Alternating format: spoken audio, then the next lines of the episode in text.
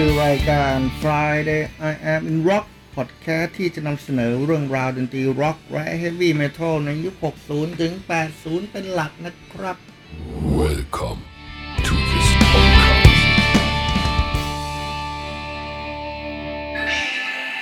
วันนี้ผมจะมาพูดถึงอัลบั้ม b r i s a Soft Boss ของ Ozzy Osbourne ครับ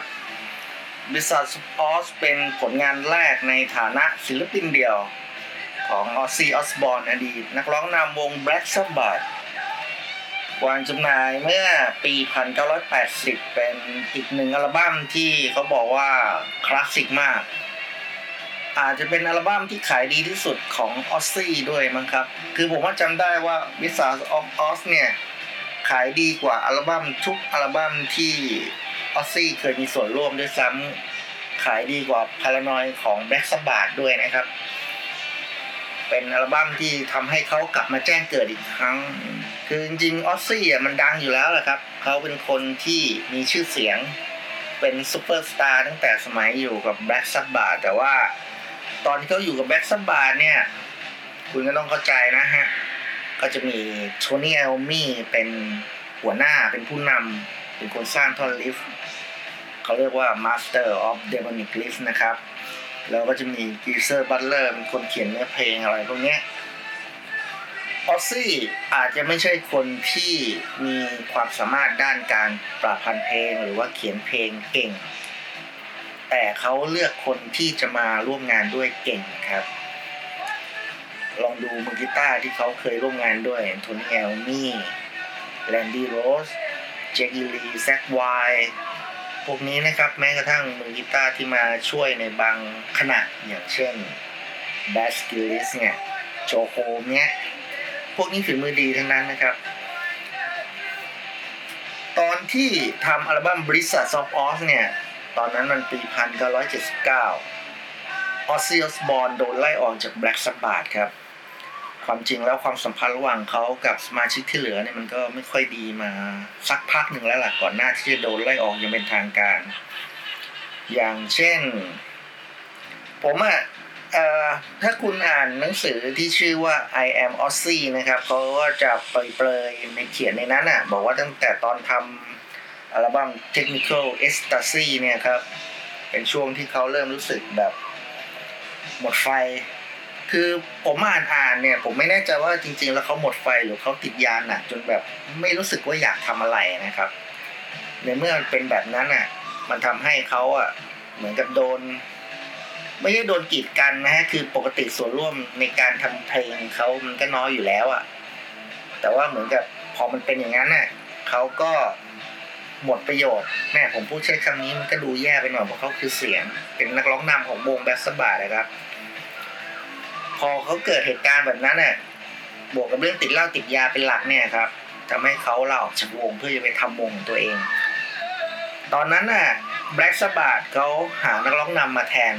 ออซซี่แล้วนะครับชื่อว่า Dave Walker เป็นอดีตนักร้องนำวงเอ่อ Savoy Brown มั้งครับถ้าผมจำชื่อวงผิดขออภัยคือเขาไปออกแสดงสดโดยมีเดฟเป็นนักร้องนำด้วยนะครับ แล้วก็มีเป็นบันทึกภาพไว้ด้วย บันทึกเสียงนะครับ ผมว่าใน YouTube น่าจะยังมีอยู่นะครับ ลองไป search หา Dave Walker and Black Sabbath นะครับ มันจะไปเคยออกรายการทีวีอยู่รายการหนึ่งแต่ว่า Don Arden นะครับ Don Arden ตอนนั้นน่ะเป็นผู้จัดการวง แล้ว Don Arden เนี่ยเป็นเจ้าของบริษัทเจ็ตเ c คคอร์ดเวลาคุณอ่านเรื่องราวของ Ozzy Osbourne หรือว่า Black Sabbath หลังๆเนี่ยคุณอาจจะมองว่า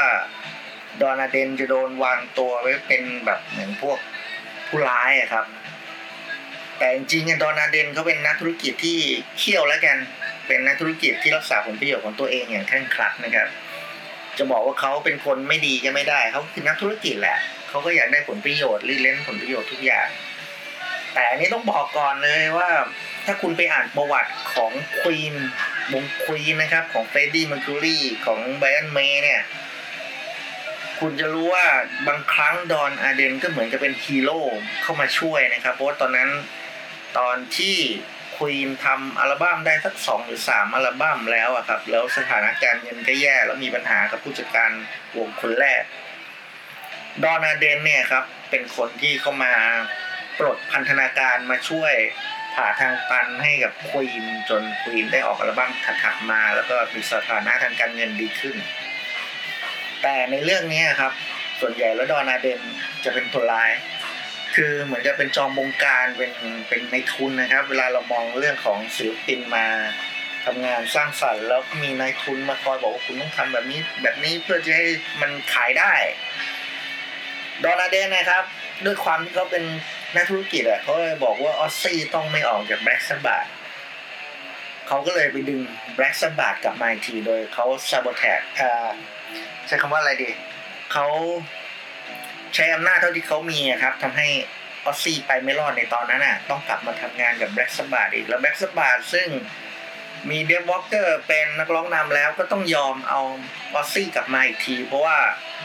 พูดตรงๆอะครับ ตอนนั้น Black Sabbath เองก็หมดไฟเหมือนกัน มันไม่ใช่แค่ออสซี่คนเดียวครับ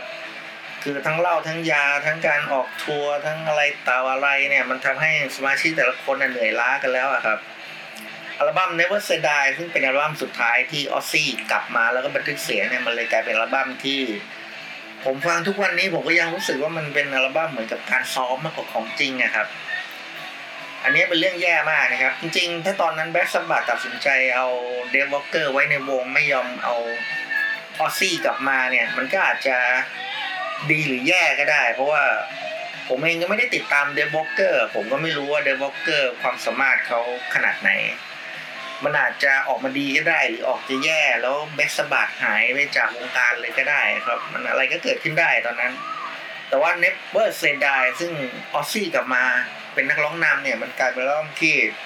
กระจัดกระจายครับ มันไม่มีความเป็นเอกภาพ ไม่มีดุลยภาพเป็นอัลบั้มที่ lack of quality เป็นอัลบั้มที่ทำไมผมต้องใช้ภาษาอังกฤษผมไม่เข้าใจเป็นอัลบั้มที่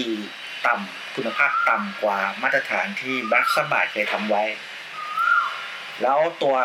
ออซซี่เนี่ยเขาไม่คิดจะปรับปรุงตัวเองอยู่แล้วแหละครับเขาบอกว่าเขามีปัญหาถ้าคุณไปอ่านในไอแอมออซซี่ก็บอกโอ้โหตอนนั้นเขามีปัญหาชีวิตเยอะแยะไปหมด ก็ช่างมัน สิ่งที่เกิดขึ้นก็คือ Tony Iommi บอกว่ามันถึงเวลาที่ต้องจัดการอย่างใดอย่างหนึ่ง คือถ้าออซซี่อยู่ในวงเนี่ย Black Sabbath ไปไม่รอดแน่นอน เขาก็ไปคุยกับ Geezer Butler มือกลองเอ้ขอโทษ Geezer Butler เป็นมือเบสแล้วก็ไปคุยกับ Bill Ward มือกลองนะครับ แล้วก็ให้บินเนี่ยซึ่งเป็นเพื่อนกับออซซี่มาบอกกับออซซี่ว่า เขาโดนไล่ออกจากวง ด้วยเหตุผลว่าตอนนั้นออซซี่กินเหล้าเมายาจนหมดสภาพไม่สามารถทำงานได้ คือออซซี่ตอนนั้นน่ะแย่จริงๆนะครับ จากถ้าคุณไปอ่าน Iron Man ครับหนังสือของโทนี่เอลมี่เขาบอกว่าตอนนั้นน่ะออซซี่แม้แต่เรียกตัวมาซ้อมดนตรีเพื่อจะทำอัลบั้มครับเขาก็ไม่ยอมมา หรือมาแล้วก็ไม่ยอมร้องเพลงคือแบบมาเฉยๆแบบไม่ยอมร้องเพลงไม่ยอมทำอะไรด้วยซ้ำอะครับ มันเลยเป็นเหตุให้โทนี่บอกว่าต้องต้องไล่ออกมันไม่มีทางอื่นแล้ว ดอนาเดนน่ะตอนแรกเขาคิดว่าเขาจะรั้งออสซี่ให้อยู่ในวงได้นะครับ แต่ว่าตอนนั้นน่ะโทนี่บอกตรงๆว่าออสซี่เนี่ยมันเกินเยียวยาแล้วครับ คือมันอยู่กันไม่ได้อะ Don Arden ก็เลยจำเป็นต้องปล่อยออสซี่ออกจาก Black Sabbath แต่ว่า เขาวางแผนไว้แล้วว่าให้ออสซี่มาทำวงชื่อว่า Sun of s a b a t คือยังไงก็ไม่พ้นที่จะไปเอาไปเกี่ยวเนื่องกับวง Black Sabbath ให้ได้ครับแต่ว่าออสซี่ตอนนั้นอะมันหมดสภาพจริงๆอะฮะเขาก็เลยส่งตัวออสซี่ไปพักสงบสติอารมณ์อยู่ที่ลอสแองเจลิสซึ่งออสซี่ก็พักผ่อนจริงๆ คือใช้ชีวิตอยู่ในโรงแรมโรงแรม Le Parc ในเวสต์ฮอลลีวูดนะครับ เขาก็นอนกินแล้วก็นอนอยู่แต่ในห้องนะครับ แล้วก็จะมีคนมาส่งยาให้ในห้อง ชีวิตเขาบอกว่าตอนนั้นมีแต่พิซซ่าเบียร์และยาเสพติดอะไรอย่างเงี้ยครับ แล้วความสัมพันธ์ของเขากับภรรยาก็ค่อนข้างจะถึงใกล้จุดแตกหักแล้วละครับ เพราะตอนนั้นเทลมากับลูกสองคนคือเจสสิก้ากับหลุยส์เนี่ย ก็อยู่กับเทลมาที่อังกฤษนะครับ ตัวเขามาอยู่คนเดียวที่ลอสแองเจลิสเอ่อออสซี่มีลูกห้าคนนะครับ เกิดกับเทลมาสองแล้วก็เกิดกับชารอนออสบอนสามคน แต่บางทีคุณอาจจะเห็นว่าเขามีลูกอีกคนนึงนะครับ จริงๆมันเป็นเขาเป็นลูกเลี้ยงนะครับ ลูกเลี้ยงคือเป็นลูกที่ติดมากับเทลมานะครับ เป็น step เป็นลูกเลี้ยง จริงๆออสซี่มีลูกห้าคนนะฮะระหว่างที่เขาอยู่ลอสแองเจลิสนะครับ เขาบอกว่าคนที่เข้ามาเปลี่ยนชีวิตเขาในตอนนั้นก็คือชารอนออสบอนตอนนั้นยังเป็นชารอนอาเดนอยู่นะครับ เธอเป็นลูกสาวของดอนอาเดน ชารอนเนี่ยได้รับคำสั่งจากดอนให้มาดูออสซี่ ชารอนเนี่ย คุ้นเคยกับวง Black Sabbath หรือว่าศิลปินในเครือข่ายของดอนอาเดนมานานแล้วนะครับ ตั้งแต่เธอจบ high school เธอก็มาทำงานกับพ่อทำให้เธอรู้จักธุรกิจมีมุมมองธุรกิจมาตั้งแต่ยังวัยรุ่นนะครับ น่าจะได้รับการเลี้ยงดูแล้วก็อบรมบ่ม เพราะมาเป็นนักธุรกิจหญิง เธอก็เลยค่อนข้างเคี่ยวไม่แพ้พ่อเหมือนกันนะครับ อาจจะหนักกว่าด้วยซ้ำในหลาย ๆ กรณี พอชาลอนมาเนี่ยครับมาหาออสซี่เนี่ยเขาก็มีการเปลี่ยนแปลงอย่างแรกคือดอนาเดนเนี่ย บอกว่าออสซี่อะใช้เงินที่เขาหามาได้จากแบล็กสบัดหมดแล้ว ถ้าหากเขาอยู่ต่อเนี่ย เขาเริ่มเป็นหนี้แล้ว เป็นหนี้ดอนอาเดนนะครับ ชาลอนก็เลยมาดูแลและทำให้ออสซี่กลายเป็นเครื่องจักรที่สามารถทำเงินให้พ่อเธอได้อีกครั้ง พอออสซี่ตัดสินใจที่จะทำวงนะครับ ในครั้งแรกเนี่ยเขาก็ไปทดสอบหรือ audition นักดนตรีจากลอสแองเจลิสเพราะตอนนั้นเขาอยู่ที่ลอสแองเจลิสไงครับ เขาก็จะไปทดสอบฝีมือพวกนักดนตรีต่างๆให้อย่างเช่น ตอนนั้นก็จะมีจอร์จลินช์จอร์จลินช์ตอนนั้นเล่นกับ Dokken นะครับ แต่ว่าอันนี้มันมี conflict อยู่นิดนึงระหว่างจอร์ดลินส์กับด็อกเคนคือด็อกเคนบอกว่า ตอนนั้นจอร์จลินช์เป็นแค่มือกีตาร์ที่เขาจ้างมา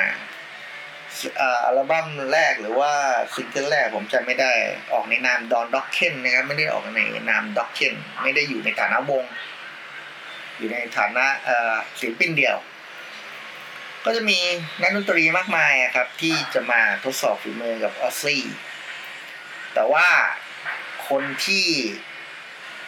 ทางดอนอาเดน แล้วก็เดวิดอาเดน เดวิดอาเดนเนี่ยเป็นลูกชายอีกคนหนึ่งของดอนอาเดนนะครับ เป็นพี่ชายของชารอน เดวิดเนี่ยเขาบอกว่าเขาอยากจะให้ออสซี่ทำวงที่เป็นวงอังกฤษ เป็นวงที่มี home base อยู่ที่อังกฤษนะครับ ก็เลยพยายามสรรหานักดนตรีจากอังกฤษมาให้ ก็จะมีอยู่คนหนึ่งนะครับที่ออสซี่ชอบ คือออสซี่อะชอบคนคนนี้มานานแล้วนั่นก็คือแกรี่มัวร์แกรี่มัวร์เนี่ยเป็นมือกีตาร์ของ Thin Lizzy นะครับ แล้วในตอนนั้นน่ะแกรี่มัวร์ออกจาก Thin Lizzy แล้วออกเป็นครั้งที่สามแล้วครับ คือก่อนหน้านั้นเคยออกมาแล้วเข้าออกมาแล้วเข้าไปเนี่ย ครั้งนั้นเป็นครั้งสุดท้ายแล้วที่ แกรี่มัวร์เขาออกจากวง แล้วพอแกรี่มัวเราออกจากวงอะเขามาตั้งวงที่ชื่อว่า G-Force ซึ่งได้เซ็นสัญญากับ Jet Record ของดอนาเดนนะครับ พอมันอยู่ในกำมือของดอนาเดนขอโทษไม่ใช่ใช้คำว่ากำมือใช้คำว่าอยู่ในเครือข่ายแล้วกันของดอนาเดนเนี่ยด้วยความที่กาลี่เป็นมือกีตาร์ฝีมือดีนะครับฝีมือดีมาก ผมจำได้ว่าวิเวียนวิเวียนแคมป์เบลอะครับ มือกีตาร์ของ Def Leppard ในปัจจุบันเนี้ยหรือว่าตอนนั้นเขาก็เป็นมือกีตาร์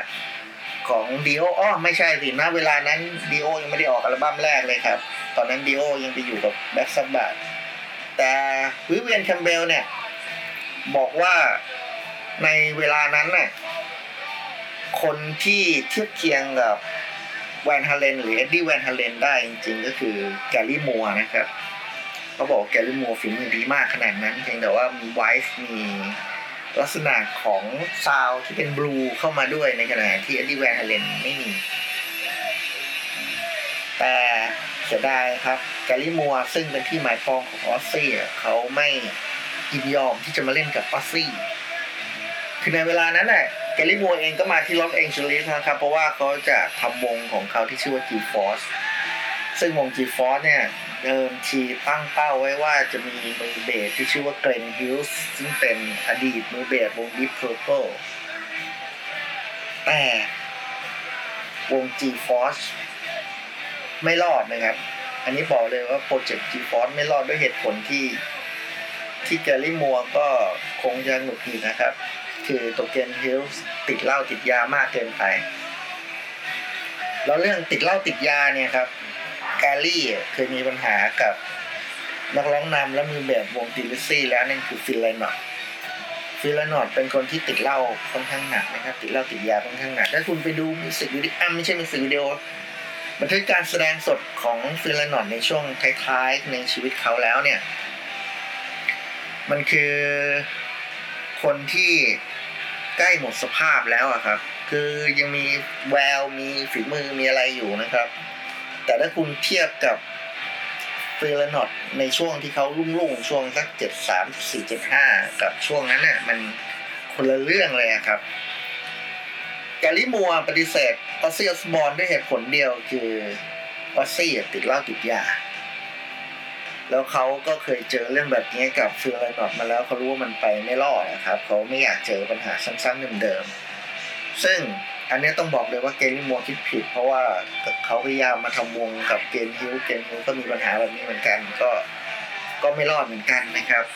จนสุดท้ายแกลลี่มัวต้องไปเป็นศิลปินเดี่ยว ในนามแกลลี่มัวของตัวเองแรกครับ ทีนี้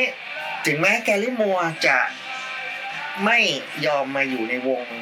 ของออสซี่ แต่เขาก็ยังช่วยทดสอบฝีมือให้กับนักดนตรีที่มา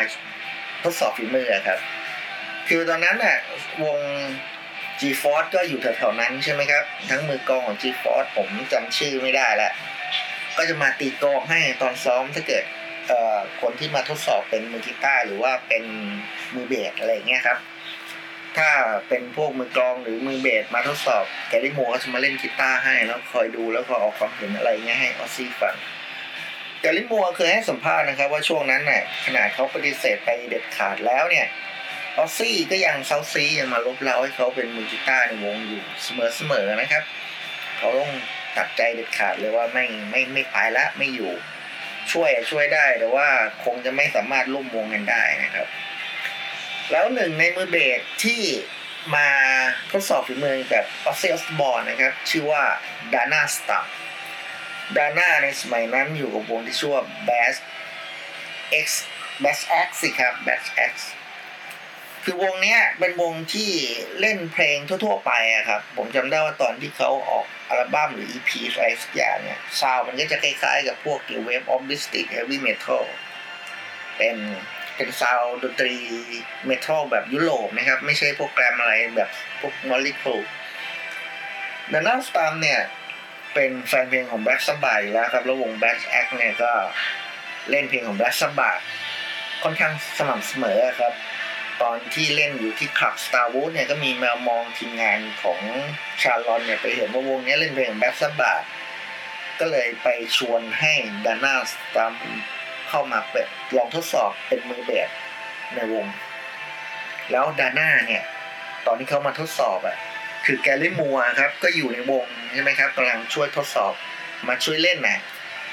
ดาน่าเห็นแกรี่มัวร์เขาจำแกรี่มัวร์ได้ครับ ตอนนั้นแกรี่มัวร์ก็ดังอยู่แล้วนะครับ เพราะว่าเขาอยู่วง Thin Lizzy ดาน่าไปบอกกับออสซี่ว่าเนี่ย เฮ้ยคุณครับ แกรี่มัวร์มันไม่เหมาะกับคุณเลย คนเนี้ยเป็นคนที่เล่นฝีมือดีก็จริง แต่เขาออกบูเขาไม่เหมาะที่จะมาเล่นกับออสซี่อาจจะเพราะความที่ดาน่ากล้าพูดกล้าแสดงออกแล้วก็เป็นคน friendly มั้งครับ ดอนดาน่าเนี่ย เอาจริงๆเท่าที่ผมเคยอ่านน่ะเขาเป็นเหมือนกับพวกสร้าง connection นะครับ เป็นคนที่กว้างขวางเขาก็เลยพยายามสร้าง connection ไปเรื่อยๆนะฮะอาจจะเพราะเหตุนี้ครับ ด้วยความที่เขาเป็นคนคล่องแล้วก็กว้างขวางออสซี่ก็เลย เก็บดาน่าไว้ แต่ว่าไม่ได้ให้อยู่ในวงนะครับ เหมือนกับให้อยู่ช่วยอะไรเงี้ยเป็นธุระจัดหามือกีตาร์มือเบสมือกลองอะไรมาทดสอบร่วมงานกับวงเนี่ย ด้วยเหตุนี้เองครับ ดาน่าก็เลยไปติดต่อกับมือกีตาร์ของวงควายลาที่ชื่อว่าแรนดี้โรดส์ให้มาเป็นมือกีตาร์ของออสซี่ผมอะชอบอยู่เรื่องหนึ่งคือดาน่าเขาเล่าเขาเล่าเรื่องสมัยนั้นนะครับเขาบอกว่าเขาอะรู้จักแรนดี้โรดส์มานานแล้วล่ะเพราะว่า Quiet Riot เนี่ย เป็นวงดังในย่าน Sunset Strip เล่นประจำอยู่ที่คลับ Starwood ซึ่งเป็นคลับดังของย่านนั้นนะครับคลับ Starwood เนี่ยเป็นที่แจ้งเกิดของ Mötley Crüe ของอะไรต่ออะไรพวกนั้นเยอะแยะไปหมดเลยครับดาน่ากับวง BadAxe เองก็เล่นอยู่ที่นั่นด้วยเหมือนกันดาน่าเนี่ยเขาบอกเขาประทับใจแรนดี้โรดส์มาตั้งแต่ต้น ตั้งแต่ได้เห็นแรนดี้เล่นครั้งแรกเลยเขาบอกว่า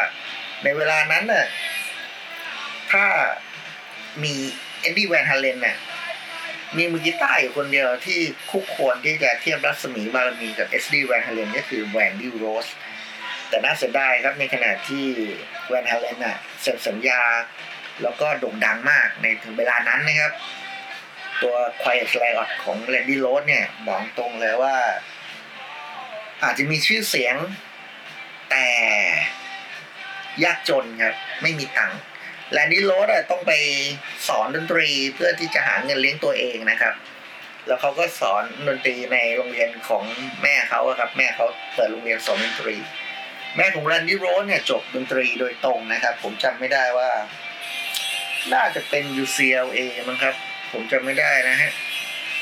จำได้ว่าจำได้แต่ว่าเขาแม่ของแรนดี้โรดส์เนี่ยจบดนตรีมาโดยตรงเลยอะครับ เรียนปริญญาตรีทางดนตรีดนตรีคลาสสิกด้วย พ่อของแรนดี้โรดส์เองก็เป็นครูสอนดนตรีนะครับชื่อวิลเลียมเนี่ยสอนดนตรีเหมือนกัน แต่ว่าแยกทางกันตั้งแต่แรนดี้โรดส์ยังอายุน้อยๆอยู่เลยครับ ประมาณไม่ถึงสองขวบนะฮะพ่อแม่แยกทางกันแล้วแรนดี้กับพี่ชายพี่สาวก็อยู่กับเดลอเรสแม่ของแรนดี้ครับแรนดี้เนี่ยดั้งวงดนตรีชื่อว่าควายอะไรอะเป็นวงดนตรีที่มีคนบอกว่า อาจจะไปได้เร็วกว่านี้ อาจจะไปได้สวยกว่านี้ ถ้ามีถ้าไม่มีนักร้องนำที่ชื่อว่าเควินดูโรคือผมว่าเควินไม่ใช่นักร้องนำที่ที่ที่ร้องดีอะครับ เออแต่ผมอะมีความคิดอยู่อย่างคือว่าจริงๆเนี่ยควายแลออดกับแวนฮาเลนเนี่ยมันมีอะไรหลายอย่างที่คล้ายคลึงกันนะครับ คือเป็นวงที่ที่ขายมือกีตาร์ คือ Van Halen ก็จะมีเอ็ดดี้แวนฮาเลนขายเป็นจุดเด่นใช่ไหมครับ แล้วก็มีนักร้องนำซึ่งเสียงร้องก็ไม่ค่อยได้ดีเท่าไหร่ครับ คือทุกวันนี้ผมยังคิดอยู่เลยนะครับว่า Van Halen เนี่ย